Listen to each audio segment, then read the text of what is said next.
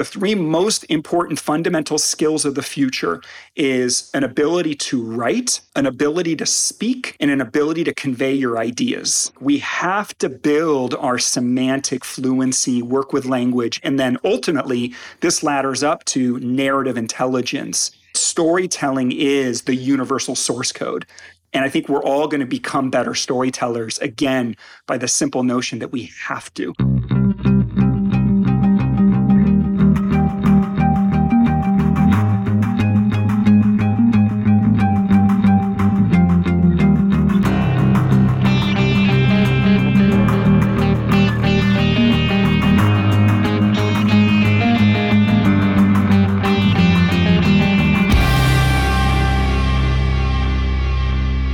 You all know, I'm super fascinated by story. I have this theory, and I don't think it's an, a unique or original theory, is that all memory is tied to a strong emotion, and that emotion is also tied to a story. So I dare you right now, try to think of a memory without telling me a story and an emotion. Probably not possible. That's why I'm super excited to have Michael on the show today. He and I chatted briefly before this on a different call, and he was telling me about these different ideas and things he's been doing the last 10, 20 years of his life. So I'm really excited to have Michael. Michael, welcome to the show. Please uh, introduce yourself and tell us a little bit about who you are and what you do. Hi, everyone. I'm, I'm Michael Margolis. I'm the founder of Storied. And um, I believe that uh, narrative is the number one superpower of humanity. And for the last 20 years, I've been helping visionaries, leaders, and creatives uh, tell a bigger story about the future. These days, we have uh, courses, coaching, and community um, that's basically helping anybody take charge of their story. Wonderful. Now, I'm already a big fan of the concept. I'm learning about who you are.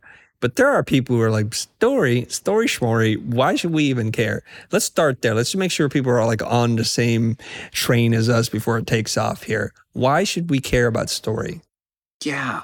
So, a few things. I think the first one is people never buy the product, they buy the story that's attached to it.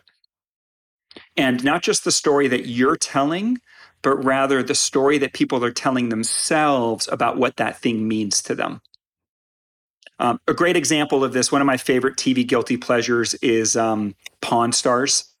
If you ever watch the show, right? It's a 24 hour pawn shop in Las Vegas, Nevada, three generations of a family who own the business. People bring different curios and items they'll get at a garage sale or from the attic, and we you know, find out their story. And in the process, they're either going to pawn it or sell it. Well, so imagine for a moment if I had, you know, this imaginary Zippo lighter, right? Like how much is it worth? Well, if it's a, you know, circa 2022 Zippo lighter, it's maybe 15 or 20 bucks. But what if it's a World War II Zippo lighter? Okay, now it's maybe worth a couple hundred bucks. Well, what if it's actually like my my my great great uncle General George Marshall's Zippo lighter? And I have a photo, black and white, of him smoking a celebratory cigar on D Day with that lighter. Now it might be worth a couple thousand bucks, right? Or priceless. It's the same hunk of metal, right? With a wick and, you know, butane. Like the object's the same, but in each of the three examples, there's a different story that's attached to it. And we might call in the expert before, you know, you go spend a few thousand bucks on this thing. And the expert says it's worth $5,000 but if we took a poll of an audience and said, okay, how many of you want to buy this for $1,000 right here on the spot? Most people won't take the deal. Why? Well, maybe you don't smoke. Maybe you're not into like war or World War II. Um, maybe you have no idea where to find someone to sell it to, kind of do arbitrage on it, right? There's all these reasons of why you would exit out of the story right? But for a certain person, they would identify and want to be a part of the story. And this is true of everything in life. And it's something we almost take it for granted. We're sort of invisible to it. But again, nobody's buying the product, they're buying the story that's attached to it. And not just what you're the story you're telling, but the story they're telling themselves of what that means to them. Mm. I think you raised a few really good points. It's not just your story, but the story that exists in the mind of the other person. So it might be a family heirloom and it's deeply connected. It's like in Pulp Fiction, and Butch's father dies in the Vietnam War, and he's right. given the watch, uh, the watch, and he had to carry it through uh, extraordinary means. And then, in the middle of all this danger, he argues with his girlfriend. It's like, where's my watch? He goes, it was right there. I put it. He goes, where's my watch? And he's being hunted by everybody, but he's going to risk personal well his personal welfare because he the watch means something to him. Now you and I, it's like, no, it's been through a lot. I don't want that watch. I wouldn't even take it for free. But for Butch, it meant everything. Yeah. So the story is the meaning that we attach to things uh, and to everything that, that's in our lives. What is another example of a story that we've all agreed to that has meaning to us, but has actually no no value at all? Can you think of anything like? Yeah, that's a great question. Um, I mean, look, it plays out in all sorts of ways. You know, like I mean, here's my wedding band. All right, this is just a hunk of metal. You know, if I were to sell it, it would only be sold for scrap gold. Right, even though it it's priceless to me personally. Um, you know, or um, you know, some people collect wine. I collect chocolate. I think I was telling you about this, right? Rare, exotic, single origin craft chocolate. I used to traffic in kilos of it. Okay. Like I geek out on chocolate. I'm the kind of person I'll spend $20, $50. I've spent $250 on one bar of chocolate Wow. Right? Most people think that's freaking nuts, but for me, like the provenance, the rarity, like there was a story behind it that meant something to me, and it also delivered on the on the you know on the the price value equation. But most people would never spend two hundred and fifty dollars or fifty dollars, but you might spend twenty or ten, but that's a pretty bougie bar of chocolate. It is. You're a little Yeah. nuts about chocolate for sure.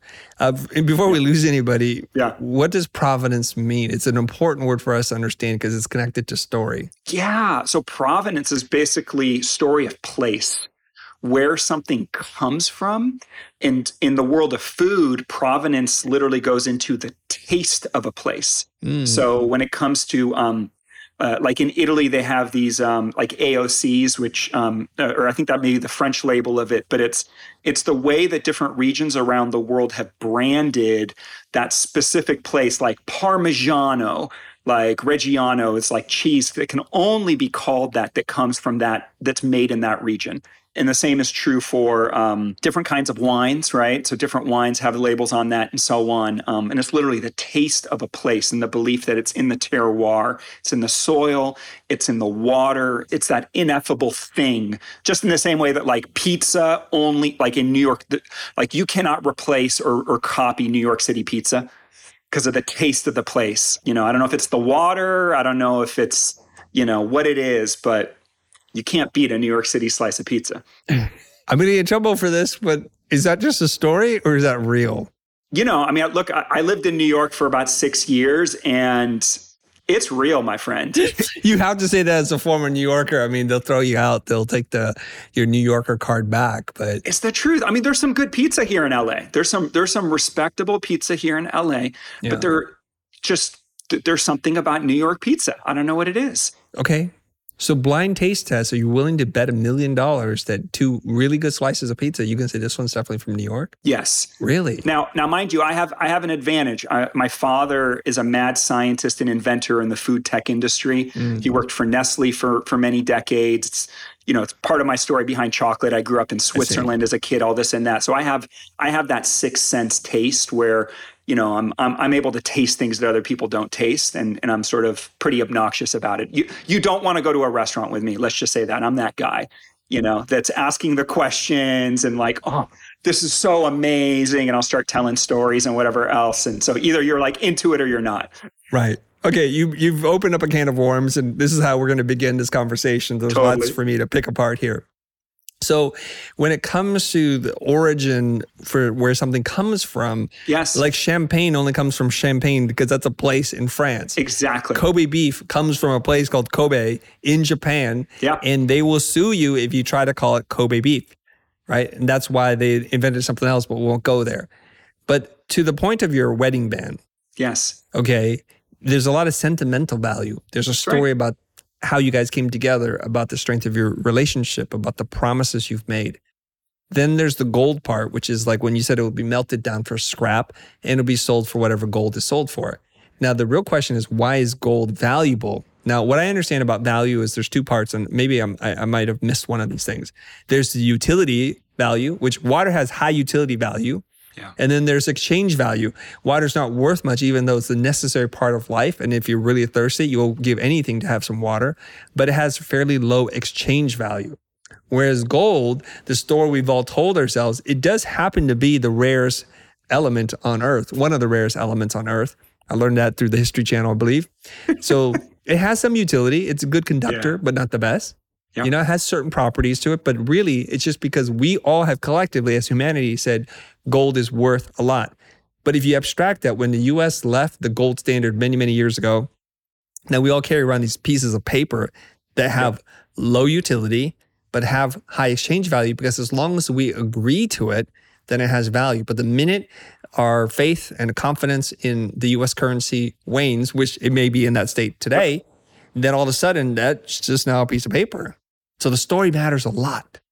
so here here's what you're tapping into and this is you know we're, we're kind of we, we've taken the, the red pill so to speak here because we're literally looking at the matrix of life Mhm. is that every experience every object every relationship is stored in the mind with a story that's attached to it and what you're starting to tap into this is something that i really geek out on that 99% of most books and trainings on storytelling overlook which is actually the difference between story versus narrative so what you're actually talking about is a narrative. Mm, okay. Like the narrative that, for instance, you know, this um, you know, I'm gonna open up my wallet here and okay, I literally I only have one bill in my wallet, right? Because we don't even deal with paper paper currency anymore, but I've got a five dollar bill, right? But like the narrative that that this that this thing is a is a currency of exchange of value. We have many different narratives that run our lives. Most of the time, we tend to focus on story. Story is a single event. It's got a beginning, middle, and end. It's a closed loop. It's something that happened. Whereas a narrative is a more abstract shared belief.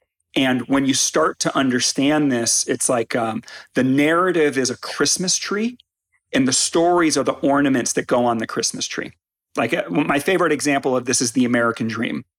The American dream is a narrative, right? And as an abstract concept or belief, it means a land of opportunity. It means um, you can reinvent yourself. You know, there's, there's a lot of different concepts related to the American dream, right? But then each of us have our own individual stories about the American dream. Like, for instance, my father, you know, he was born and raised in the bush of Africa right? And he got a Fulbright to the States, came in the late 60s, you know, and became naturalized as a US citizen in the 19, early 1970s, first generation immigrant. You know, he still gets misty eyed when the national anthem comes on. He's more patriotic than my mother, who was actually born and raised in the States, right? So, this difference between story versus narrative, we are drowning in a, in a sea of infinite stories Yet we have very few shared collective narratives, especially for the change that we're going through in the world right now. Um, so a lot of the work we do is is helping people to think in narrative and then create a unifying shared narrative that transcends the differences or the conflict of where where people basically are are opting out or exiting out of whatever message that you might be communicating. Mm, you're making a pretty important distinction here. So let me make sure I understand that. Yeah. Story is individual, it's concrete, and there's a certain specificity to it. Narrative is shared, broader, and abstract. Yes. Is that the key difference here? Exactly. A story has a beginning, middle, and end. It's an event, it's an anecdote, it's this thing that happened, right? It's a closed loop. A narrative is a more abstract concept. It doesn't necessarily have a beginning or an end. Like, when did the American dream start? Did it start in 1776? I don't think so, right? Like, right it's it's a little fungy and there's concepts within the american dream that go all the way back to ancient egypt and one could argue like or in greece and all these kinds of things right it's an open loop and this is really really important because i'd love to connect this to your passion around the future Okay. right which is the following you know we live in a society that's obsessed with data i work with a lot of technical driven organizations like the biggest tech companies on the planet where like data is king okay data is a story of the past, whereas disruption is a story about the future.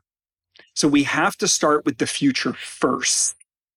And then we use the past, the data to legitimize and validate the future we're trying to create. Most of us have that order or sequence the wrong turned upside down. We're constantly looking backwards instead of looking forwards. And, and this is where we trap ourselves within a past story or within even an existing narrative that may not be the right story for the future we're trying to create. It's a it's a paradigm shift, but once people get that, they realize, holy crap, this is this is why the the narrative, like this, you know, it's kind of like that old saying, like the you know the, the the thing that got you to here isn't the thing that gets you to next. So like the story that got you to here isn't the story that gets you to next.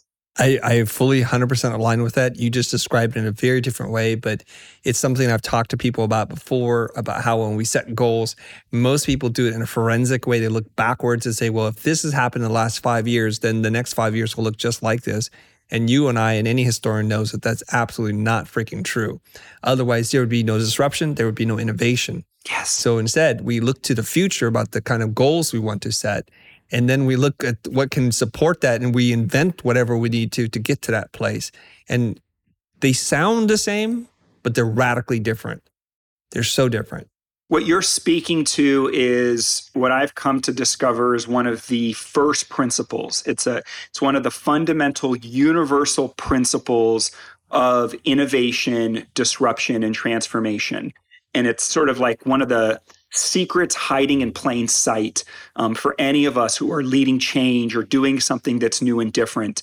You're, you're being hired for your possibility mindset the ability to see and name the possibilities and the opportunities amidst change, amidst constraints but we often are leading with the data, trying to prove and validate something and trying to posture instead of widening the aperture and, and, and really unlocking the, the creative mojo um, and the generativeness in any situation. So while we're on this, I have to ask this question. Then what is the role of research as it relates to innovation? How do we balance that? Because it seems like the more mired we are in research, yeah. the less likely we are to innovate. I might get myself into trouble here. I'm hoping um, you will. Okay. I have an inherent bias and for better and for worse, but I find that that the majority of research is garbage and is a distraction. Like when I'm working with narrative and and and just to kind of give everyone listening sort, sort of some context, I've been doing this for 20 years. Much of my work has been inside the biggest tech companies on the planet. We're talking Google, Facebook, Uber, Shopify, and helping those executives and teams literally sell the future and, and how they do it internally. So, building those kinds of presentations of translating the strategy. But in the meantime, I've also worked with like every kind of creative, independent consultant coach, like, you know, the whole creator economy and like all of that. So like, you know, I'm I'm I'm cut from the same cloth as you and many, many in your community, Chris here's what I've learned working with narrative is that when you're looking to work and change the narrative, you have to index to power, permission, and authority. Like there's an old saying that Plato has, it's also attributed to the Hopi Indians, which is those who tell the stories rule the world. So the thing about story and narrative is very few of us think that we have permission to tell the bigger story. That's the biggest obstacle to this. And so if you are going to go and, and change the narrative within a, for a product, an organization, a team, I always focus on I have to work with the most senior authorized leader of the organizational system, and I'm indexing for conviction. Conviction actually is the currency. Conviction is the way that basically belief becomes a self fulfilling prophecy right? And you start from that place. Where's the inherent conviction in the system? That the conviction about the future. And then once we have that thesis about that, we can go test and validate that thesis with research. Right. But too often people lead with research, which is basically outsourcing, well, I don't know. Right. And and it's great to come from a place of like not knowing or like, I don't know what I don't know fair and valid. But when it comes to like actual leadership or driving change or repositioning a brand, those kinds of things, you got to start with conviction because if, if the conviction doesn't exist in the organizational system, the world's best research in the world is going to rot on the vine. And I know a lot of researchers have experienced this, right? Like you do this amazing work and then people won't buy into it because they don't see it, they don't feel it, they don't believe it. Um, so that's the piece. It goes back to belief. And, and we have to start with where's the existing belief and the people who have the power to, to sort of promulgate those beliefs, kind of reinforce the beliefs and or evolve those beliefs. Does that make sense? What do you think? It does, but I want to get back to a point that I think you were yes. making about, and you said some pretty bombastic things. It was like, I, I, I don't know if this exact quote, but research is garbage and worthless. Like, were you going to expand on that? Because I do want you to talk about that. Yeah, well, like I said, that um, I said a lot all right? Or, yes. or, a lot of research is. And then my caveat that i then explained is actually research is really valuable once you actually have the guts to put a stake in the ground and say here's the thesis. Here's what we think matters. Here's what we think is true. Great. Now let's go test and validate that too often times people do this open-ended research fishing expeditions that basically comes back with you know it's either a pizza with nothing on it or it's a pizza with like 32 toppings. And it has no sense of coherence right? Like i've worked with a lot of ux research teams and they'll come up with this these beautiful frameworks that's like 12 different ways we could think about the product right? And the pro- the heads of product are like dude just give me a pov like what's your stance? Cut through this noise for me. So that that's the piece that i'm speaking to. We can a lot of research we sort of we can get over obsessed with the clinical side of it right? We overlook the fact there's always inherent bias.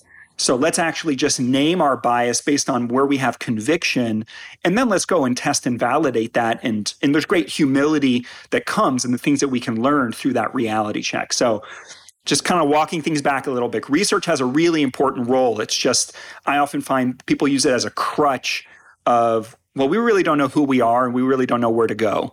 Well, research ain't usually going to be the thing that reveals that for you. Mm. But again, that's my that's my own, you know, bombastic sort of bias to it. Okay. Now, it would seem to make logical sense that you do your research first and then from the research, you extrapolate data points and you say, well, here's the thesis. But from the way it sounds to me, it's like come up with your big idea, come up with it based on your hunch, uh, your vision of the future, and then use research to validate and to test this to see if it's actually true. So it's kind of an inversion of sequence. Yes. Is that correct, first of all? It is, and I know a lot of researchers. I piss them off. They they they're you know it's sacrilegious to uh, to you know to how people think about the so-called scientific method of yes. research. But what I'm speaking to is the inherent fundamental nature of the way that we actually build narratives and the way that we go about then testing and validating them. But we always have these filters and biases. So we might as well just actually like embrace it. Yeah. I just want to hang there for half a second before Please. we move on to the next point, which is I have a certain amount of disdain for research too. It's why I'm just not going to let you walk away from this. But yeah, I think the problem is very few people actually do it correctly for the right reasons. Yeah, uh, it's usually to justify an expense, and because a lot of yep. people's jobs are on the line here, yeah. so they tend to do over research built on flawed biased thinking only to produce the results that the researchers themselves sometimes subconsciously unconsciously are are looking for so it's like you shape the data because you ask the question in a certain way. And then when you go to interpret the data, it reinforces something you already believe to be true. So that's usually where innovation goes to die. And very seldomly do I get research from professional corporations who then hand me, this is the research, Chris. I'm like, there's nothing in here. There's 277 pages of nothingness of marketing yes. speak nothing of real value that is an insight. Give me one, like you said, give me one or two insights. Give give me a point of view. Give me a voice, a direction, or something. And research says that's not my thing. It's not my thing. Uh, so I'm trained as a cultural anthropologist, and the thing I'm most fascinated with when it comes to culture is like what are fundamental, timeless, universal truths. And by the way, great researchers know this and they bring those forward. I'll give you an example. Um, some years ago, one of the things that I kind of made made my name and career was um, I got a call one day out of the blue from a head of product at Facebook. It was the, the shortest sales conversation I ever had. It's called the French Tech Mafia. Um, this person saw one of their friends you know, headshots on my website as a former client. And they called up their friend, was like, hey, what do you know about this guy? Your photo's on the website. And, you know, ends up that they'd worked together. So he called me. He's like, hey, I heard you did great things for my buddy. You know, here's the situation. So we ended up building the narrative for Facebook groups back in 2016. And in 2016, Facebook groups was a red hair stepchild within the Facebook, you know, core app. Really wasn't understood by the company in the world. But they had a new head of product and a new head of design who did some brilliant work, did the ethno, they did the like the foundational research of really understanding the product in people's lives. And they had a new roadmap, this and that. Well, anyways, they were then struggling because they they were drowning in millions of stories of how people's lives had been changed through groups they didn't know how to build the narrative so we built the narrative on the structure of belonging in the digital age like that's a universal truth that like belonging is this timeless thing and how is that changing or evolving in this new digital environment what role does facebook have to play as the biggest community platform on the planet well, that narrative had such an oversized influence and impact, it shifted the, the mission and the strategy of the company for more than five years. Right? Where literally community building became woven into the company's mission, even became woven into their North Star metric of meaningful social interaction, so on and so on. But it came from talking with the leaders who were running that group, understanding where they had conviction helping to crystallize that into the truth and then building the rest of the narrative including the data that supported the vision of the future that we that we had to convey if that's a helpful example and i think that it's our job as leaders and or if you're you know an agency or creative a designer where you're uh, you know working with clients right you're a midwife to that universal truth it's about drawing that forward but ultimately it's it's making choices around that right? Like you, you, you get muddled with universal truth when you like you give people an all you can eat buffet of like 12 different truths of what it could be. Right? Like that there's not conviction in that. There's not a point of view. And that's ultimately I think what we're what you know most people who are in professional services we're being hired for our story and we're being hired for our ability to midwife or steward someone else's story. And the hardest part of storytelling is it's an exercise in choice making deciding what matters most and what belongs on the cutting room floor. Okay, this is uh, some pretty heady stuff that you're talking about at scales in which many of us will never see in our lives. Let's pull it back down to the individual. I'm a human, or maybe I run a small uh, five person agency of some sort in the creative space. Yeah. How do I take any one of the concepts that you've talked about or you're about to talk about and apply that? Like, help me ground this conversation and bring me back to earth here because I'm not thinking about the world's largest social network. One of the things that I see a lot, you know, I, I struggled with this myself in that for my whole career, I've been unemployable right? Like i've always had to create jobs for myself and and i've been you know self-employed my entire life. And one of the challenges that you have when you're an independent solopreneur or you're a small agency is imposter syndrome like well you know we don't i'm not the expert that some other people are. I don't have the level of experience yet and so on. So the thing i tend to focus on um, and this kind of full circle back to our opening conversation it's the following. Character trumps credentials. And the way that you ref- reveal your character not only is with a point of view, but go back to your origin story. Help people understand what are the forces that have made you and shaped you and how you see the world. Right? Because there's a million designers, there's a million, there's a million creatives, there's a million web developers out there right? There's a million of whatever trade or profession you're in, but there's only one that has your story. And so that becomes the place where you can literally like reveal your own inner authority. The more you know who you are and you can communicate that to others. Making some notes here. You said character trumps credentials. Yes. It's a nice phrase. Where's the evidence? What are, what's the example? Like, give us something to support this statement so that we can dig deeper into it. Now, before you answer that, yeah, I was listening to this radio piece many, many years ago, and it said, We used to live in the age of character, like who you were, the substance of who you were mattered. Now we live in the age of charisma, where if you're charismatic, you can get away with being a horrible human being. And it seems to be true. And I'm not sure those are the exact words, but was, there was the age of character. Yes. Like we're talking about World War II. You know, the substance of who you are, what you say, what you do, your actions actually can get you to very high positions in companies and, and government. But now it seems it's like the age of charisma. It's like these charismatic people who seem to have all the fun. Let's just talk about, say, some social influencers today who haven't really done much with their lives, but are yep. already millionaires and billionaires because they have a certain amount of charisma, je ne sais quoi, whatever it is that people are enamored with them. Help me understand that then. Yeah, the thing I've been sort of sitting on, because to me, the most interesting example is a political one that I know is going to poke the bear, but yeah, let's just go there because we're having that kind of conversation, right? So, I mean, take a look at what I literally said character trumps credentials right and there's obviously a big a big symbolic word in the middle of that statement there with trump you're bringing up something I think that's really relevant, which is yes, in our in our in a popular culture today, character and charisma have merged into the same cosmic slop.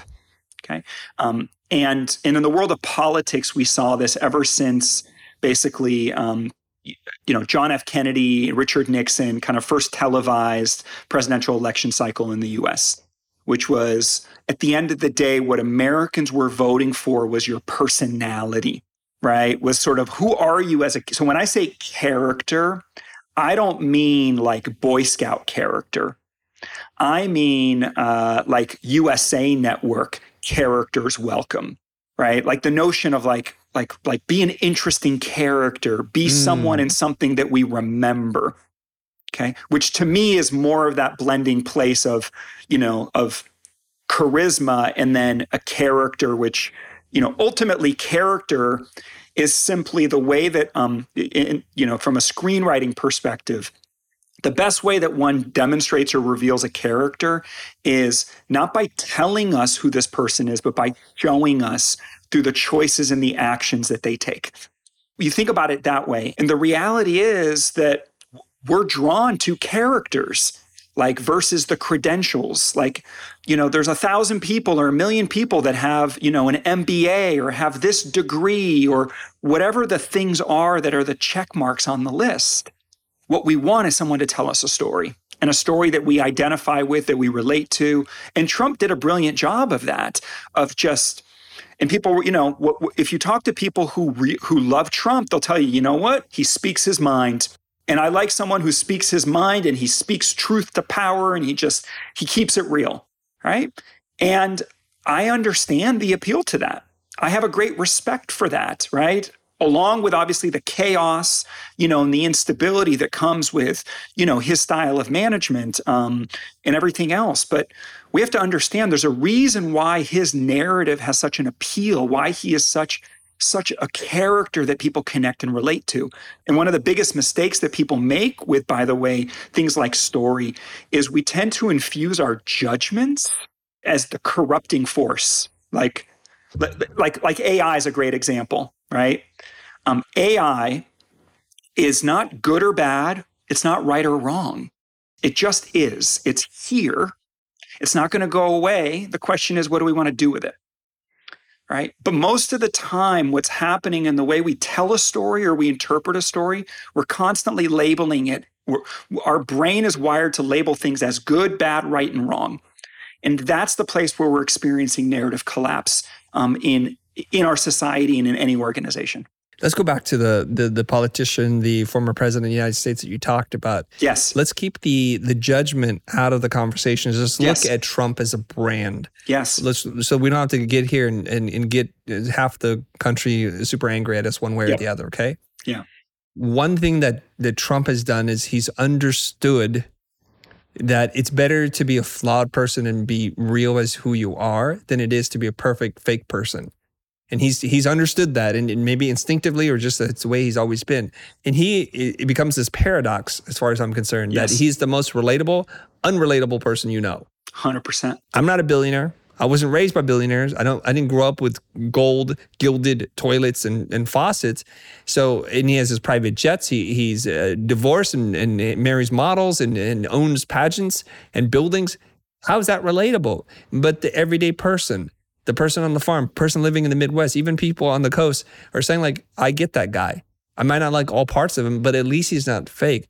And and here's my observation of the left here is they're so worried about what everybody thinks and pandering to one group to the other that they're in the same way speaking out of both sides of their mouth like can you just be real yes if you if you're angry about something just say i'm angry if, if right. something's distasteful just say that at least then we know where you stand exactly and in this kind of hyper analyzed media culture that we live in no one is going to say something and the person that does it's like a breath of fresh air so we can take this back we can take this yes. all the way back to people uh, people who are running a business. Yes. If you're a mom and pop and you're running a bakery, if you're running a pizza parlor, whatever it is that you're doing, or running a creative service agency, if you have no story, you're just you're kind of interchangeable. And and that is the definition of a commodity. Exactly. And we struggle with that right? So there, there's this watch. It's the rolex right? Or there's a timex or there's a casio and there's a g-shock or whatever it is.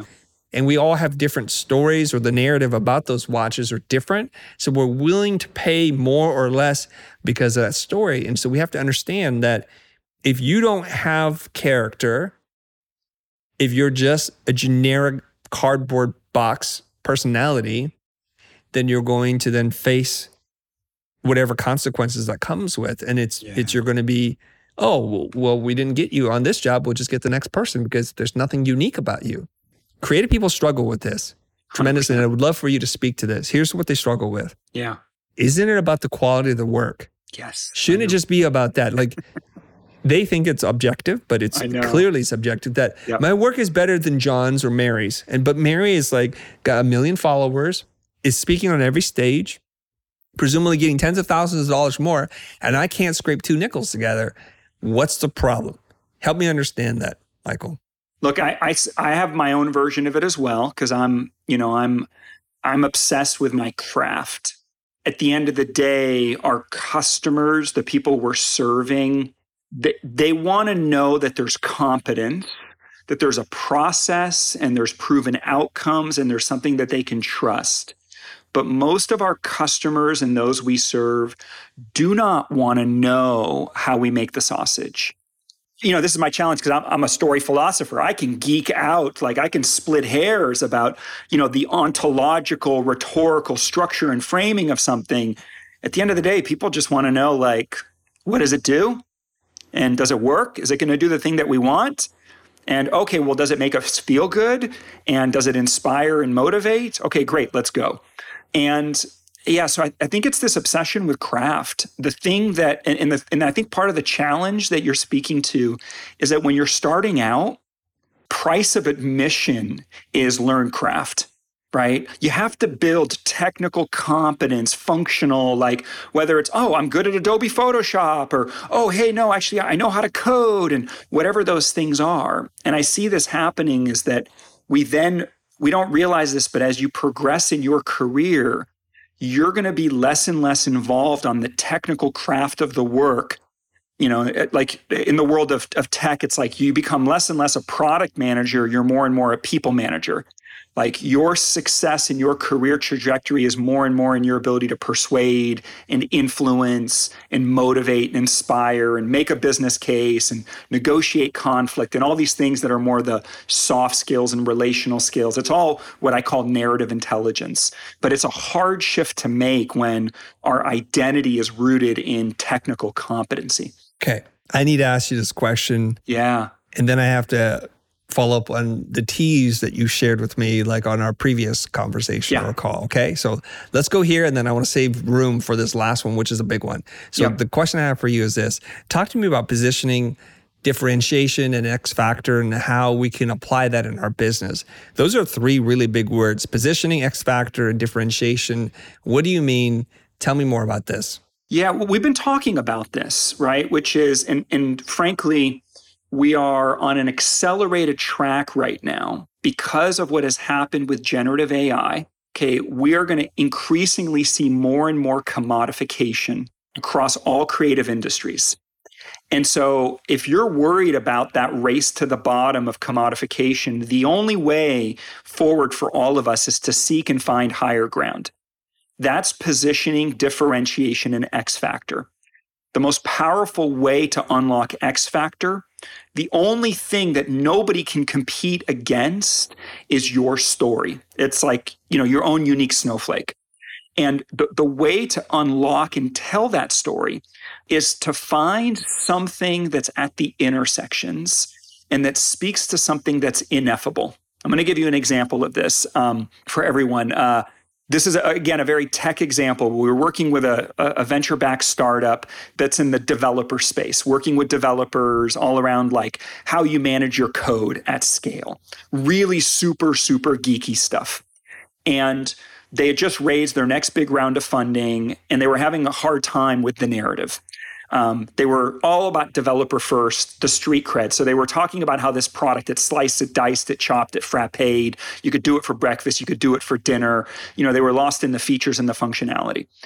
And what they needed was more of the enterprise B2B like positioning. Like, how do we sell this to a CTO, a CIO, the executive decision maker?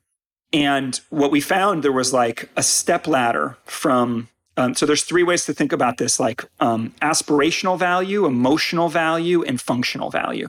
And it was moving up the ladder. Long story short what we got to was a story around developer happiness. Because p- developers that were using their tool when they started to use it they couldn't live without it. And developer happiness was this intangible ineffable thing that they actually they could position and differentiate themselves against GitHub and some of the other folks that were kind of encroaching on their territory. And it's fascinating. Long story short on this is that the the executive team loved it, but they didn't have the conviction to own it. They went back to some of the generic things of like developer velocity and developer success.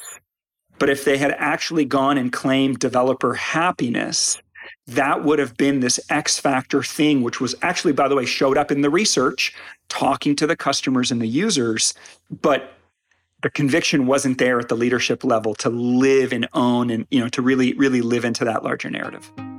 Time for a quick break, but we'll be right back. This episode is brought to you by Shopify. Forget the frustration of picking commerce platforms when you switch your business to Shopify, the global commerce platform that supercharges your selling wherever you sell. With Shopify, you'll harness the same intuitive features, trusted apps, and powerful analytics used by the world's leading brands. Sign up today for your $1 per month trial period at shopify.com slash tech, all lowercase. That's shopify.com slash tech. This episode is brought to you by Kia's first three row, all electric SUV, the Kia EV9, with available all wheel drive and seating for up to seven adults. With 0 to 60 speed that thrills you one minute and available lounge seats that unwind you the next. Visit kia.com slash EV9 to learn more. Ask your Kia dealer for availability. No system, no matter how advanced, can compensate for all driver error and or driving conditions. Always drive safely.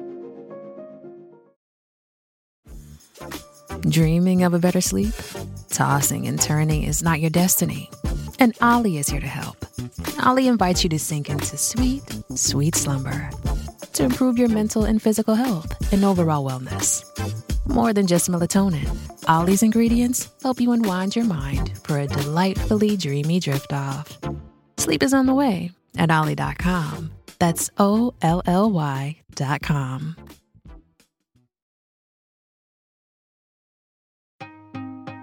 Welcome back to our conversation. Last week you asked me this question as we were kind of wrapping up our conversation.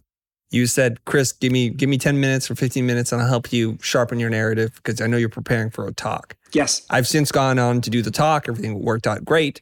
And I just want to see you do some of your magic. Yes. Is that possible doing like a 15 minute window where you can demonstrate your wares a little bit? Yes. I can walk everybody through like our signature three step narrative framework, but to really bring it to light, I would love to workshop with you something that has stakes, something that's meaningful to you where you feel a little bit stuck or like haven't quite got the story straight. Without putting you on the spot, is there something that comes to mind that that we might be able to like run through this? Yes. Uh, do you want to tell us the three step signature framework and then we could apply it? Or do you want to just leave that alone for right now? Give me the example. Let's workshop it. And then as I'm workshopping it, I will then help everybody to see and understand what we're doing. Okay. The the thing that I'm getting close to figuring out Yeah. is this new mastermind thing that I'm doing called Brand Lab. Yes. And it's a big pivot for me because we've been historically serving creative people and teaching them business skills. And then I realized just the, the other side of the coin is to teach creativity to business people. So in in that way, we might unlock something beautiful and wonderful that there's all these frustrated creative people who've lived that kind of left brain life. And I, I wrote this line, it says helping left brainers think right the art of mm. business and the business of art. And it's what we're trying to do inside the brand lab. So there's the brand atelier. And what I want to do is help them find their voice, their two word brand, to be able to succinctly communicate who they are in the world, to tell their origin story. Yeah. Some overlap here, obviously. And to be able to use that in showing up in the world as a, as a real person that has mm. strengths and weaknesses and not to run away from it. Because I think we're so pre programmed to just want to fit in and to be like everybody else. It's such a strong instinct, and Yep. I have to break them from that. Okay, so I want to make sure I get this right and then we're all tracking along. Um, this is about the brand lab. Yes. And historically, it was about helping creatives develop their business skills. yes. But what I, if I understood correctly, you're now evolving this to actually help business people unlock their creativity skills. Yes. Great. Okay. So th- this is a great example um, for for everyone that like all narratives are ultimately built and rooted in polarity. There are opposing forces in some form. This is, you know, rags to riches, get the girl, lose the girl. Like there's always this kind of force. So what you're doing is you're you're flipping the script, which is a great setup. I want to understand now for this new audience What's the thing that's standing in the way of, of you putting out this new story in the world? I don't know. We've we've launched. It's brand new. Yep. There's some resistance from my creative community who feel like, oh, you're just leaving us behind, Chris. And then there's these business people who question, like, what is creativity going to really do for my business? What are the X and O's on this thing? So that's that's a hat trick we're going to have to solve. Yeah. Okay. So something a really important distinction for everyone listening. The moment that one tells the new story, right? So yeah, Chris, you've put forward this new story of we're going to help business people become more creative, right? Unlock their creative skills. Anybody who lives in the old story, which was creatives and building their business skills, people who are in the old story are likely to feel wrong, bad, judged, stupid, or defensive. And and so now the the the the art and science of this is how can we tell the story of the new without making people in the old story feel left behind or that they're not good enough, right? Does that resonate? Yes, so far, yes. Okay. Now, let, but let me clarify something for a moment. Where does this community of creatives you are teaching business skills? How do they fit in the new story? They don't. Not yet. Mm-hmm. How they fit in the new story is this. And the way that I'm positioning it is I come from this world of creative, and it's the place I've played in for over two decades. I'm coming on three decades now. Yep. When I talk to the business people, once they figure out who they're supposed to be in the world and they have clarity around that, they're going to need creative people to help them. That's how we bridge these two worlds because the creatives need clients to work with, Yep. and the business people need creatives to execute the plan. Mm-hmm. And so I'm going to build that bridge. Crap. So just to clarify something though, because I've seen I've seen this new platform that you've put out, and a lot of this has to do with like the different stage of maturity that a business is at, Yes. right? You're still talking about though businesses that are in the creative industries. For Brand Lab? Yeah. No. I'm talking about like mortgage brokers, lawyers, uh, people that you would not think that's a creative person. Wow, really? Okay. Finance, realtors. They self admittedly say, like, I'm not a creative person. I'm like, Yep. well, I don't think that's true. Got it. It's just a narrative you told yourself. Yep. If we zoom back out a little bit, kind of widen the aperture, hmm the way that you have built and constructed this narrative creates a duality that is us versus them of like this is who we used to serve and what mattered to us but now this is who we serve and who mattered to us and it feels like a binary trade-off right it's kind of like plus on this but it's going to be like we're going to lose this and so now the question becomes is there an even bigger narrative that we could find and tell that's a bigger tent or umbrella that everybody can fit underneath. I think there is. I told the story and it sounds like it's the binary trade off, but it's not in reality because all the programs that serve creative people are still there. Yeah. And it's my intention. I've communicated this to the people who want to know. I intend to use the new source of revenue to help bolster up some of the creative stuff. And one of the things that I'd love to do, like I, I envision myself as a little bit of a Robin Hood, steal from the rich to give to the poor. Yeah. The rich in my mind are like corporations, right? The the ones who want to sponsor communities like ours so that it makes the um, it amortizes the cost of Yeah. the courses down so that it's super affordable to anyone in the world, or maybe that they want to grant scholarships to these people. It's a long road to get there. And in the meantime, what I have to do is to finance other kinds of creative courses. And so the only way I can do that is to go to the people who want to spend the money, who have no issues with spending the money, and the impact that's created with them will be in exponential return, uh, an X-fold return. So it's not going to matter to them. Yeah. Then we can use those resources to build and create more programs for creative people. And so the the bridge or the gap between the two are going to start to close. Okay. So what what you're what you've described is the way we all rationalize when we're trying to make a strategic change and like I just went through a business model pivot myself from running a seven-figure consulting business to okay, we're now in the courses, coaching, and community business. And it's been a bloody, painful like recalibration. And like I can get all deep, like you're in the weeds of the functional, we're moving the Lego blocks to here and this, and here's how this works, and so on. And it's where we all naturally go.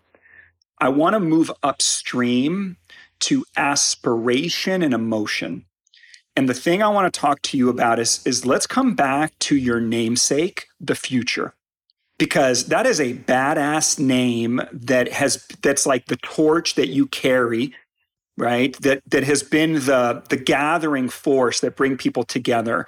And so what is it about the name the Futur that is so important to you? And how is that baked into every not only everything you've done but everything you want to do and and create and offer to the, you know in terms of the, like how you serve the world and and how people benefit from this work Well, the the, the name and, and the meaning is is about looking into the horizon, yes being able to dream beyond what you can see, to peer into the night and know that dawn is coming, and to be optimistic and to be um, not not to have foresight, but to to kind of anticipate what is to come and to always adapt and to evolve. We, we, we often end our video podcasts or video episodes by saying, You're not defined by the past. The future is what you make it. It's a rallying cry to say, you know what? No matter what circumstances you started out in life, which you cannot control, where you go from today into tomorrow is entirely up to you. where does that what you just shared where is that in your current like messaging and and sort of new positioning It's only in spoken word or like when I speak to people.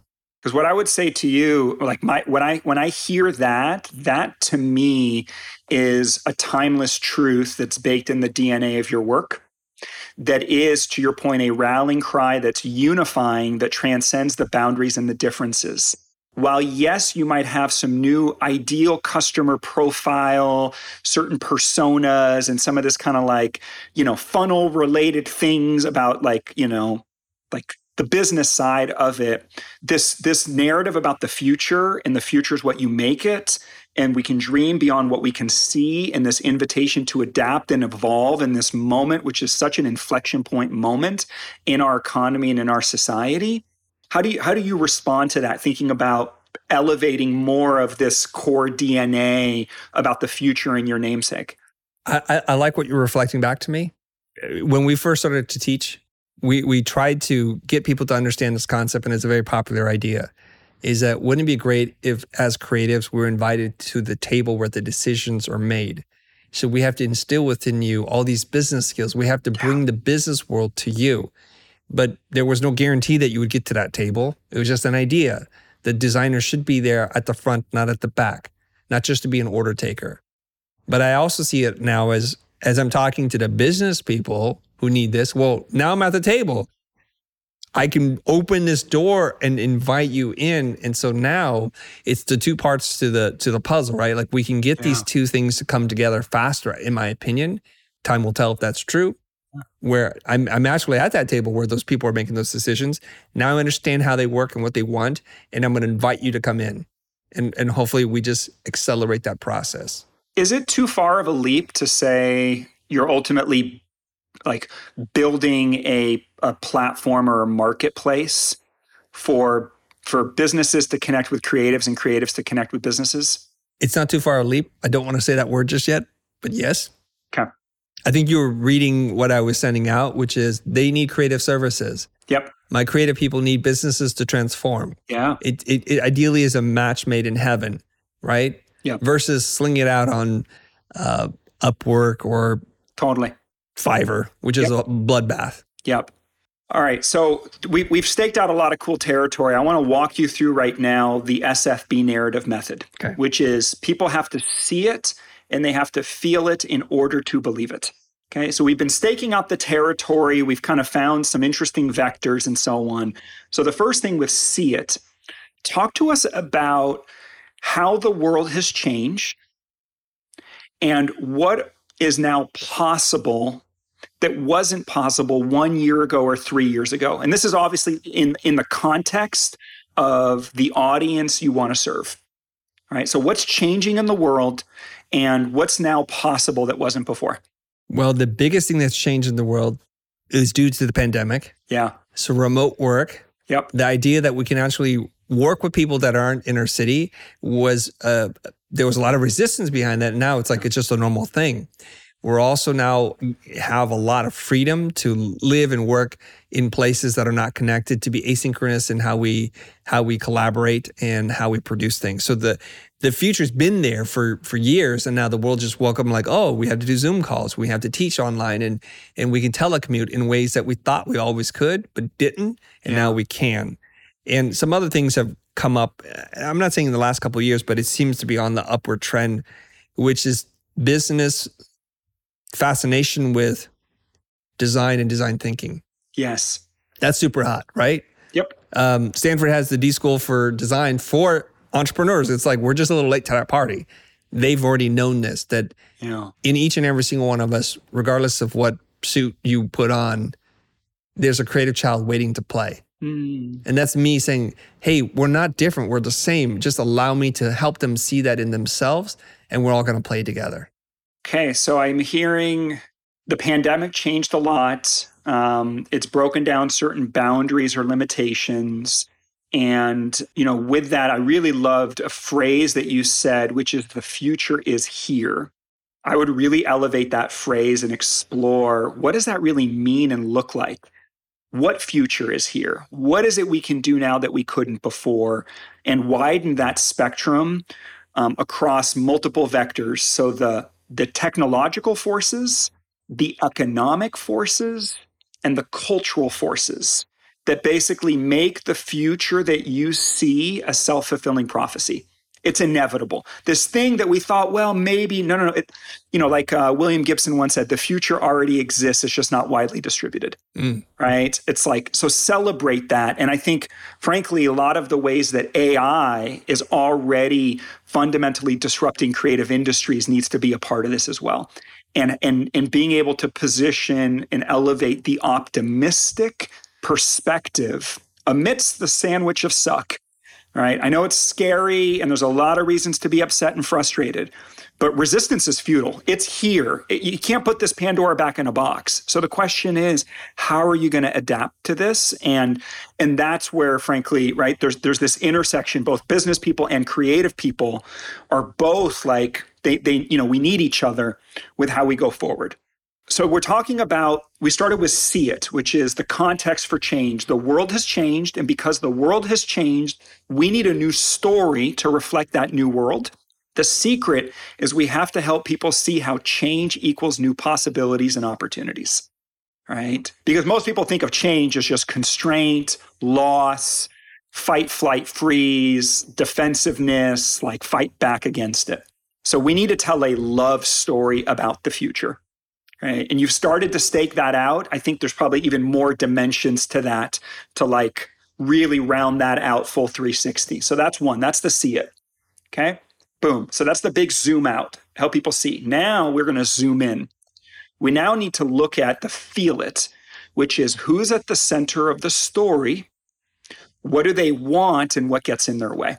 And this is a challenge deciding what character, what central character we're going to put in, at the middle, because that affects the perspective or point of view by which this entire narrative gets built.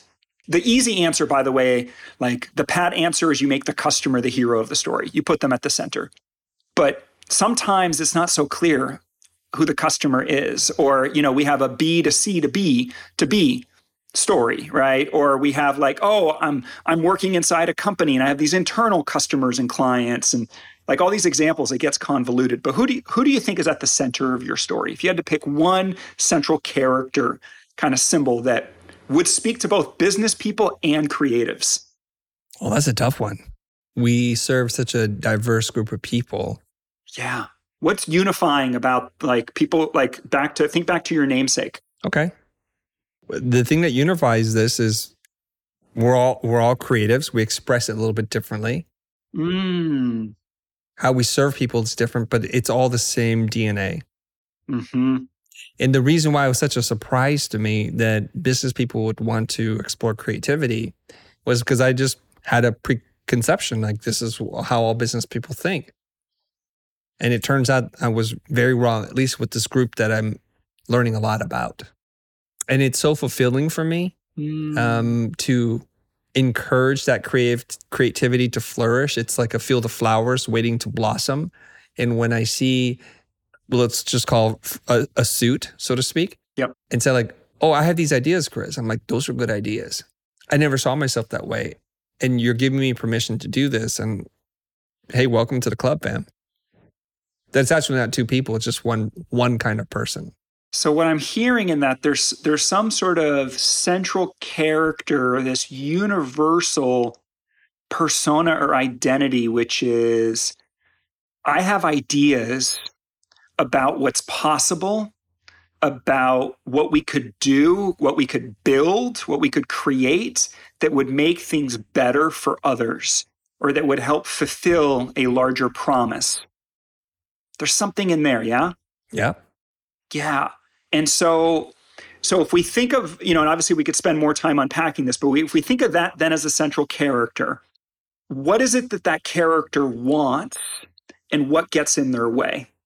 What's the desire and what's the dilemma? So let's start with desire. What do they want? I, I think this is a universal narrative. Yes. I think we all want to be aligned with our purpose. Mm. Mm-hmm. And when we're out of alignment, we we know instinctively something's wrong. Yeah. But in terms of our goals, we're not hitting our goals. Mm. We're not meeting our health goals. We're not Yeah. meeting our relationship goals. And it's something I've been able to experience in the people that I see who are successful in all dimensions spiritually, in their relationships, in their business. They are really aligned. So I have this slide that I share with people, Yeah. and it's it's like a recycle symbol, but it's off kilter, so it looks Yeah. a little bit weird. It's not connecting. And what I want them to do is in their mind put the parts together. So for me, just to relate it, like I used to make commercials and music videos. Yeah. It gave me a financial reward, but something was missing. then when I taught, it gave me a, a reward for my my soul, but something else was missing.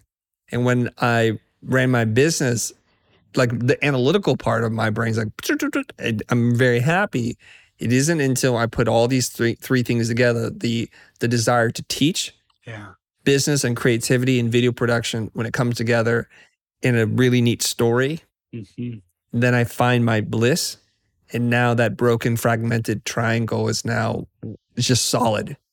what I one of the things that I love about you and I love about everything I've I've known about your work in the Futur is you, you have a real pragmatic sense of how do you make things work and there, there's something really interesting about that, um, which is um, there's something actually. I don't know if you're familiar with Landmark Forum, um, but I, I recent, recently experienced their work, which um, is pretty powerful, life changing work, and it's all about ontology, the stories that we tell ourselves. But there, there's one thing from one of the things I took away that that I, that speaks to the heart of this, which is um, the word integrity. So we often use that word and we weaponize it we turn integrity into this moral judgment where we make people wrong or it's like an attack. Integrity from a landmark perspective is simply is is this working or not working? That's it.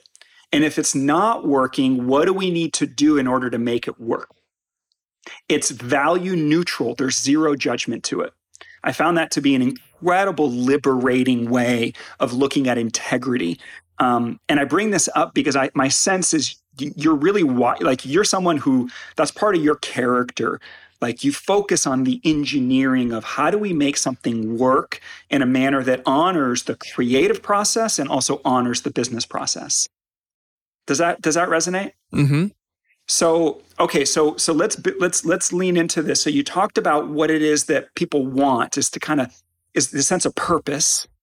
Okay, but there's a dilemma there's there's something what's the obstacle that stands in the way of being able to live into purpose whether you're a creative or a business person i think it's uh, integration so creative people feel the conflict in that oh i don't want to deal with business numbers. I don't want to talk about finance. It cheapens yeah. it, it it hollows me out. And then on the business side it's like oh i'm not a creative person. I don't have that gene. I don't have that panache or the the eye for design and creativity. Yeah. And and so they can't integrate these fractured halves or more than two parts whatever many fragments there are. They can't integrate. And the story that i love to tell because i'm just a dork or a nerd is i love comic books and my favorite yeah. character is the incredible hulk Mm. And it's not for what people think. It's like the, the Hulk is like it's like um, Dr. Jekyll, Mr. Hyde in a more popular form. Yeah, it's Dr. Bruce Banner is the most brilliant scientist in the world. Like he's level seven intellect. He's one of the five smartest people on the planet in the Marvel universe. Mm. He's super unemotional. Yeah, he's fragile. He's weak. He's been abused by his father. He has strained relationships because he just can't tell people how he feels some some people can relate to that. But when he gets angry, he is pure emotion turned into rage. Mm. And something I, I read about the Hulk recently is the Hulk has unlimited power. Mm. The angrier he gets, the more powerful he becomes. So if he reaches a certain state of anger, he is cannot be defeated by any not by gods, not by anybody. So if you want to take him down, you got to take him down quick. So these two people one person. Yeah. It's like this multiple personality disorder and they can't live in harmony. Um, Dr. Banner is fearful that the Hulk will explode and destroy towns and ruin lives. The Hulk is always belittling puny Banner because he's his weak point. Banner thinks too much. Banner, stu- you know, Banner trusts too many people. So somewhere in the storyline, Dr. Bruce Banner and the Hulk learn to accept each other and they become Professor Hulk. So then he has most of the strength of the Hulk, the intellect of Bruce Banner. So his emotions and his logic are in order, and he becomes a god among men. And now he's no longer hunted. He's no longer a threat to anybody because he's in mm. complete control. They they come together in harmony. It's why he's my favorite character. I've I've never had the Hulk broken down like that for me, and it um what I find fascinating about this description is that you're speaking to the inherent, like the inner conflict, right? Which is, by the way, what I think is the next level narrative. So, like classical storytelling is hero, victim, villain, it's us versus them, which you know, heroes, okay, great, but who wants to be the victim or the villain? Right? There's an inherent nature to that framework that actually does not scale for the world that we're in right now, which is worldviews and value systems colliding.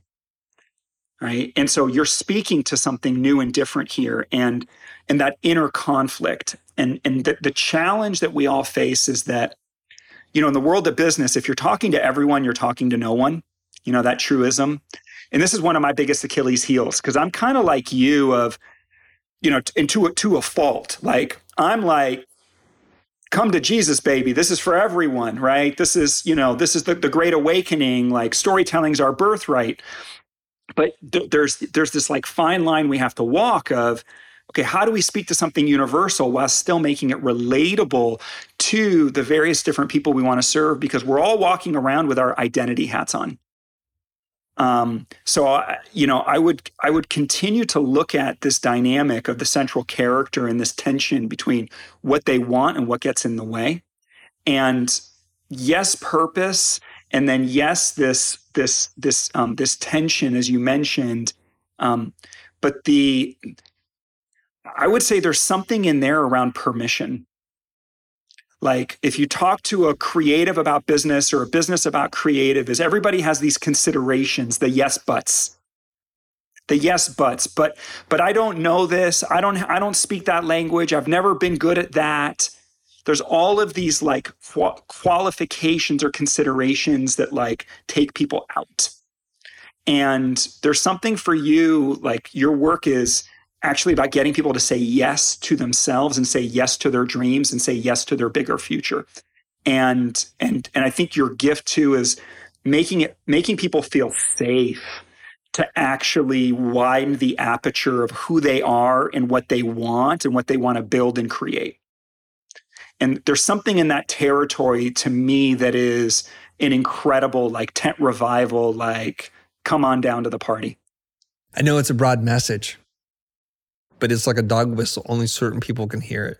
Yes, exactly. And and look, the there there is a um, we're so much of the times that we're in right now and what we're going to see with the with the disruptions of technology and especially because of AI what we're going to see is this evolutionary moment where we have to actually embrace the paradox like you, you, you just you trying to keep things in a pretty little box. Like the, the boxes are disintegrating. Like to your point what we need to do is reintegrate. Like we need to reclaim the parts of ourself that we've kind of put on a shelf or the things that we thought weren't who we are. And wide like widen the da- dynamic range right? And as you know like the journey of leadership like being a good leader is actually being good at being outside your comfort zone on a more frequent basis. That's basically what leadership is like being really good at being uncomfortable doing something you've never done before and making that your new normal. All right. Same thing that like, you know, the armed forces do, special forces, like, you know, heart rate variability, stress response. It's like the ability to be calm and present amidst like FUBAR, right? Amidst like everything is upside down. Um, and there's something about like you know the dojo mindset that clearly is deep embedded in your work um, and helping people to widen that dynamic range. Mm. all right so i know we, we could we could continue on this forever. I want one last piece to at least stick the landing for you. So we okay. we zoomed out to the see it. We talked about how the world is changing the new possibilities and opportunities that come with that right? That was zoom out. Then we zoomed in. We really looked at who's at the center of the story. We need someone that we can empathize with, identify with.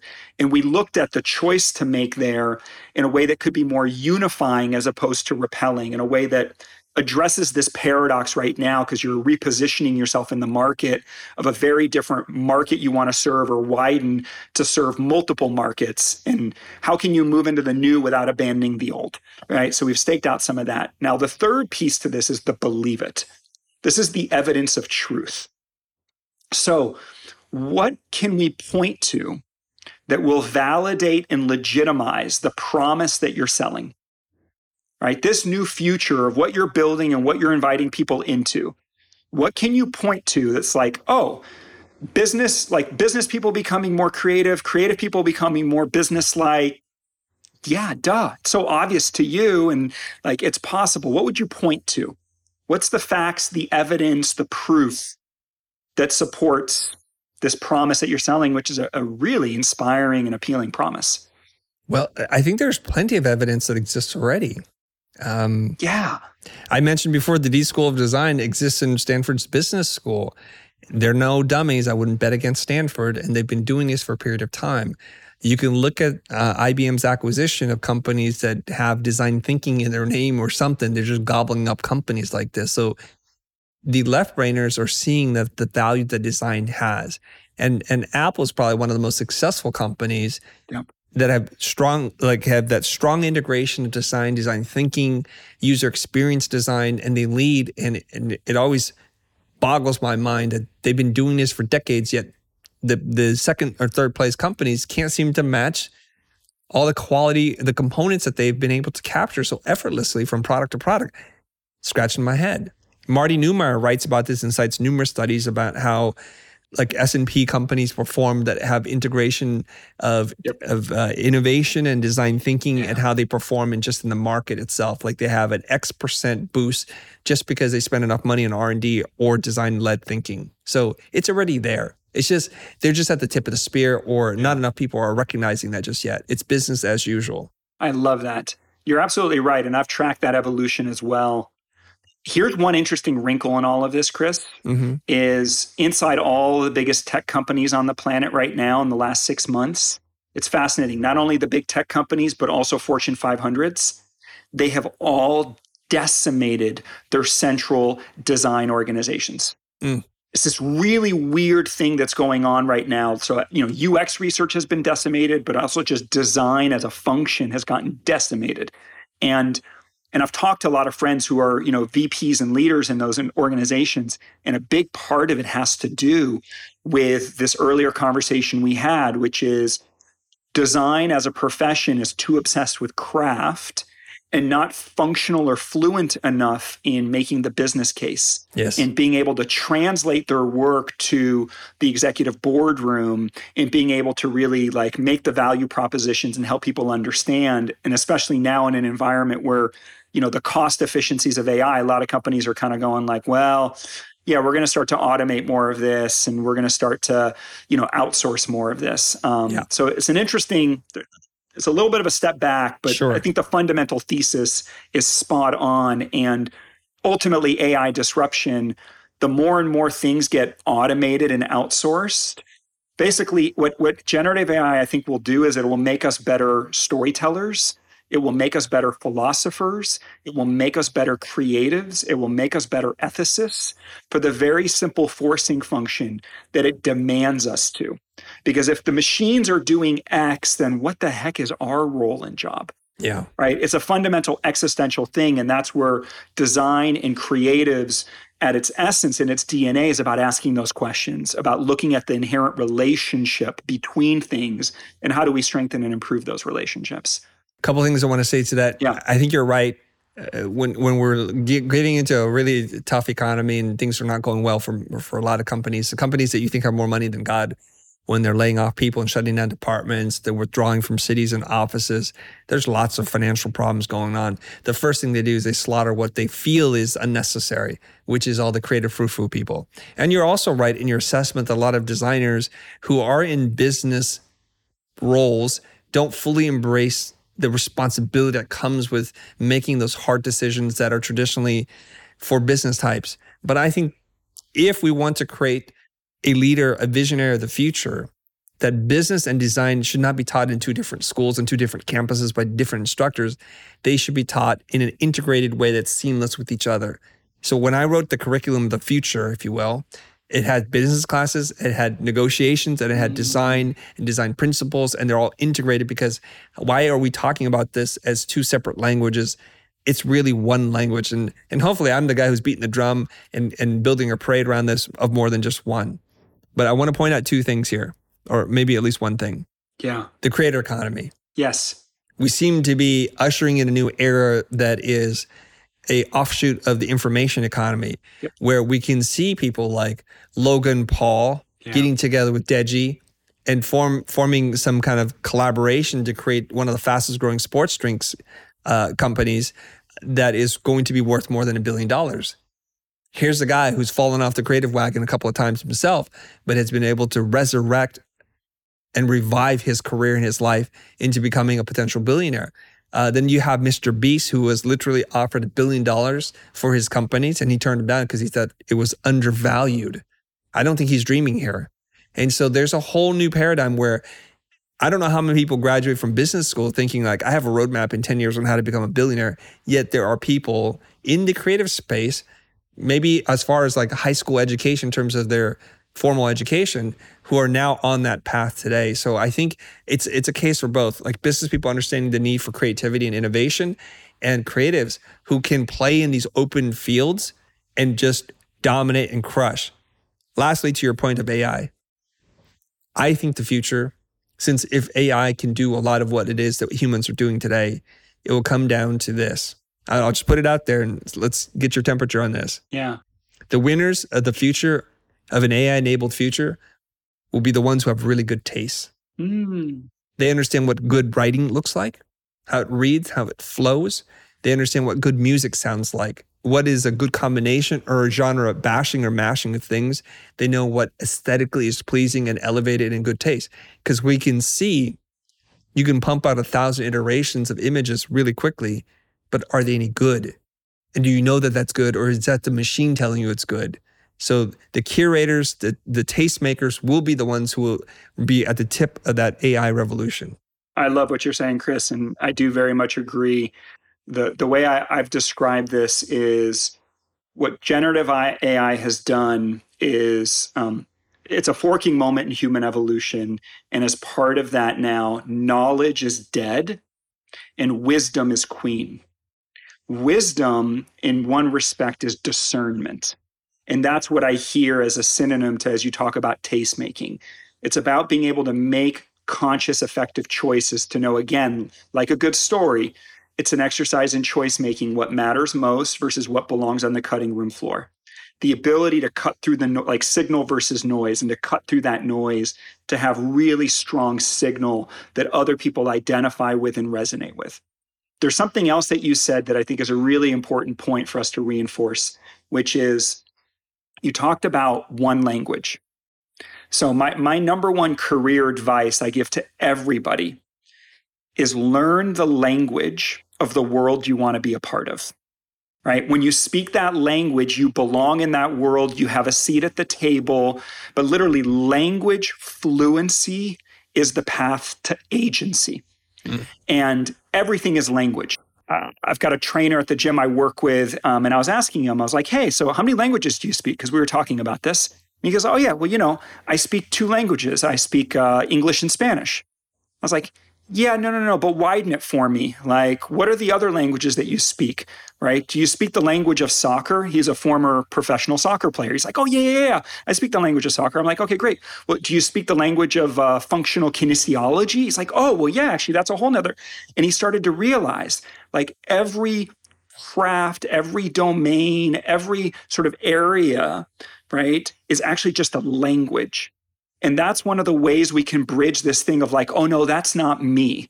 We tend to like collapse things down to identity, right? Finance is just a language, right? Uh, graphic design is just a language. But even within design, there's then like how many different dialects? There's a difference between UX design versus, you know, print design versus, uh, you know, web design, so on and so on and so on, right? But language and the thing that excites me most with generative AI is that words are the new code.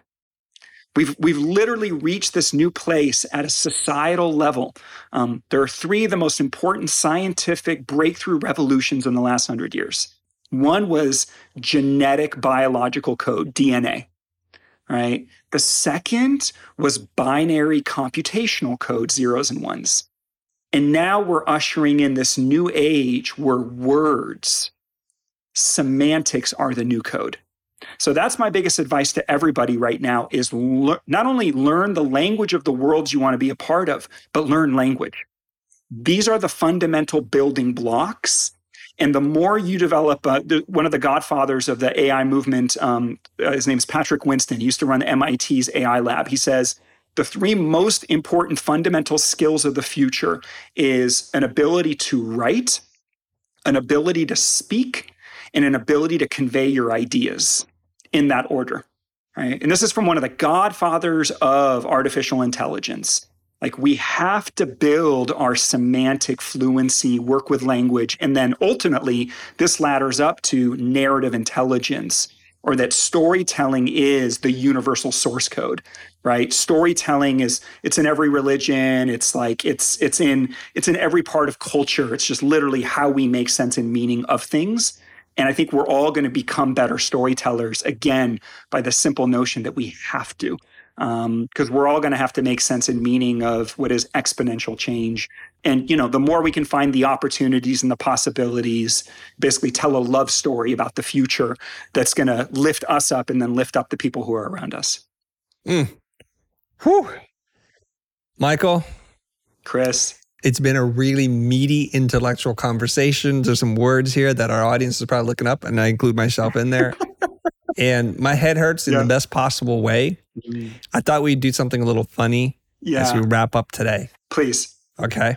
And yeah. we're just giving people a taste of totally what they can experience within your ecosystem. So before yep. I do the funny bit to end yep. it, uh, how can people find out more about you and the programs that you're running?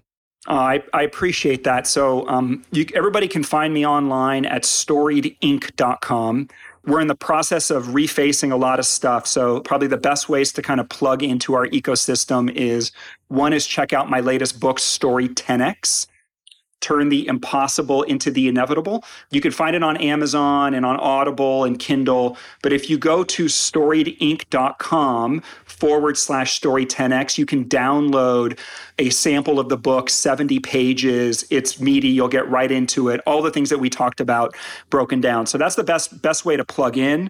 We have a new flagship course called Narrative Influence. It's a five week sprint method. We run that every three months.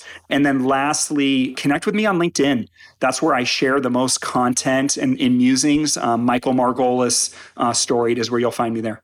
Wonderful. My guest has been Michael Margolis, and he's written the book Story 10X. It's a beautiful book. I can't wait to dig deeper into this.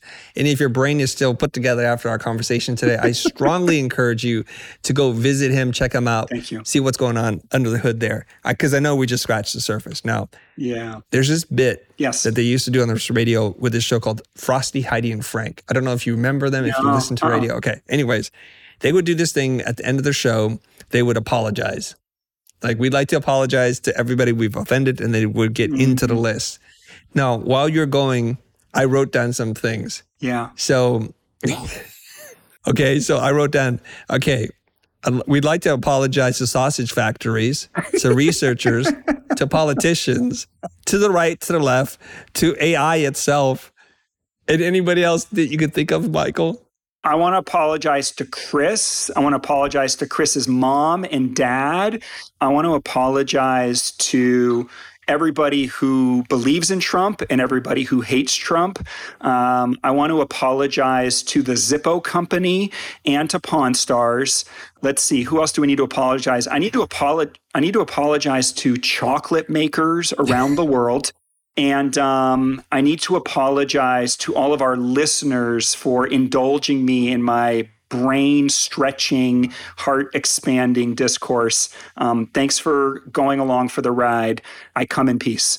Wonderful. And I'd like to make the final apology to anyone who's made it this deep into the episode who hasn't like veered off the road. And there's there's this expression. The expression is a human mind once expanded does not shrink back to its original shape. Mm. And I hope your mind is expanded today. Everybody, just remember one thing: you're not defined by your past. The future is what you make it. My name is Michael Margolis, and you're listening to the Futur. Thanks for joining us. If you haven't already, subscribe to our show on your favorite podcasting app and get a new, insightful episode from us every week.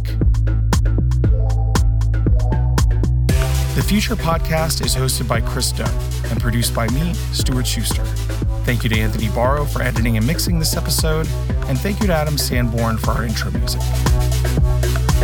If you enjoyed this episode, then do us a favor by reviewing and rating our show on Apple Podcasts. It will help us grow the show and make future episodes that much better. Have a question for Chris or me? Head over to thefutur.com slash heychris and ask away. We read every submission and we just might answer yours in a later episode.